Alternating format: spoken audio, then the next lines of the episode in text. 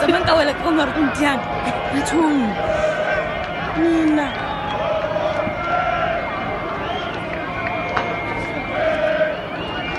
Fremdenfeindliche Gewalt in Südafrika. Am 2. September erlebten viele Menschen in Johannesburg, die größte Stadt in Südafrika und anschließend in Pretoria, die Hauptstadt, eine neue Welle fremdenfeindlicher Gewalt und Plünderungen. Dies führte zu mehreren Verhaftungen. Viele Stunden lang verbrannten und durchsuchten Hunderte von Menschen, oft mit Knüppeln und Steinen bewaffnet Läden in mehrere Straßen im, St im Zentrum von Johannesburg, eine armen Gegend, die regelmäßig unsicher ist. Armand Mushu, ein Kameruner, der seit 2011 in Johannesburg lebt, in Südafrika studiert hat und jetzt dort arbeitet, hat das Ganze nicht selbst erlebt. Er erzählt uns aber, in welchem Viertel das Ganze stattgefunden hat. Es passiert mehr in Vierteln wie Germiston, Malwe, Viertel, die von ausländischen schwarzen Menschen bewohnt sind, die kleine Läden haben. An anderen Orten ist alles normal.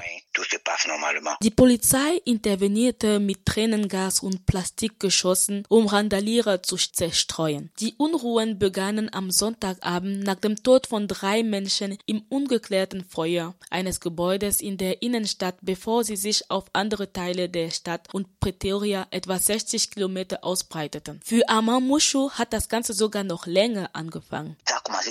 Das hat eigentlich schon seit zwei Wochen angefangen. Die Waren von einigen Äthiopiern wurden beschlagnahmt. Sie haben sich gewehrt, indem sie der Polizei Steinen geworfen haben. Die südafrikanischen Bürger haben sich also geärgert, dass sie nicht nur in ihr Land kommen und ihnen die Arbeit wegnehmen, sondern auch auf ihre Polizisten losgehen. In der Hauptstadt wurden nach lokalen Medienberichten abends mehrere Geschäfte von ausländischen Inhabern verbrannt. Die Polizei teilte mit, dass sie am Montag mindestens 70 Menschen in Johannesburg, einziger Megacity, festgenommen haben. Sie berichten auch von der Ermordung eines Zivilisten unter Umständen, die noch unklar sind. Südafrika ist ein regelmäßiger Schauplatz städtischer Gewalt, die sich häufig gegen Einwanderer richtet. Die Einheimischen werfen den Einwanderern vor, dass sie für die Schwierigkeiten der Wirtschaft und die Arbeitslosigkeit vielen verantwortlich sind. Amamushu betont. Für mich persönlich ist es frustrierend, aber man muss auch verstehen, woher das Problem kommt. Wir Ausländer machen auch manchmal Sachen, die nicht gut sind. Aber das gibt es in jedem Land. Aber sie nehmen das so schlecht, dass ein Ausländer in ihren Viertel kommt, dort einen Laden aufmacht und dann keine loyale Konkurrenz macht. Das heißt, wenn das Brot normalerweise 100 Franc kostet, verkauft es der Ausländer für 95 Franc. Dann gehen natürlich alle dahin kaufen, wo es billiger ist vendent à 100 francs. C'est normal que tout le monde va se tourner vers l'étranger. Donc je me dis, la chose qui a fait d'abord, c'est déjà qu'on peut régulariser certaines choses. Aber ich denke, dass die Lösung wäre, solche Sachen zu regulieren. Wie gesagt, ich persönlich erlebe keine direkten oder physischen Angriffe, außer ab und zu mal komische Bemerkungen bei der Arbeit. Aber man fühlt sich schlecht, wenn ein Freund, der einen kleinen Laden hat, einen anruft und sagt, dass er seit langem nicht mehr zu seinem Laden gegangen ist, weil er Angst hat, dass er zerschlagen oder verbrannt wird von den Südafrikanern. Südafrikanern. Dabei muss diese Person von irgendwas leben und vor allem die Miete für diesen Laden bezahlen und sich ernähren können. Es ist frustrierend.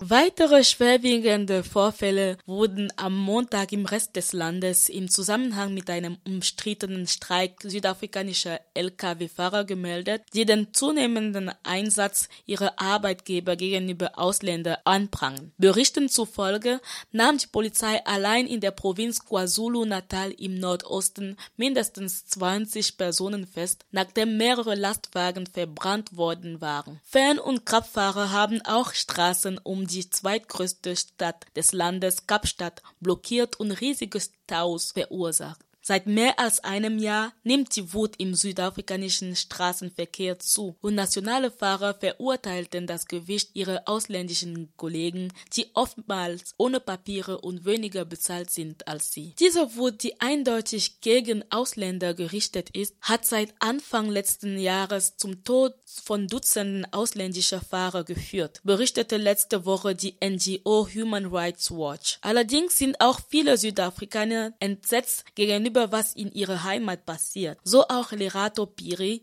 Our Voice Mitglied. There are, there's a quite a number of South Africans who are totally, totally against this. And so the web becomes much more entangled. So we have like Viele SüdafrikanerInnen sind gegen das, was passiert. Und so werden wir noch mehr getrennt. Es gibt SüdafrikanerInnen, die dagegen sind, dass Menschen anderer afrikanischer Länder in Südafrika leben. Dann sind SüdafrikanerInnen auch geteilter Meinung. Es gibt die, die sagen, die Ausländer sollen raus. Und die anderen, die sagen, aber das sind AfrikanerInnen, das sind unsere Geschwister. Wir sollten unsere Energie gegen anderes wenden. Aber das sieht niemand momentan. Aber ich denke, das sollte auch betont werden. Es gibt eine große Zahl an SüdafrikanerInnen, die dagegen sind. Aktuell kämpfen alle nach dem Motto Stop Xenophobia.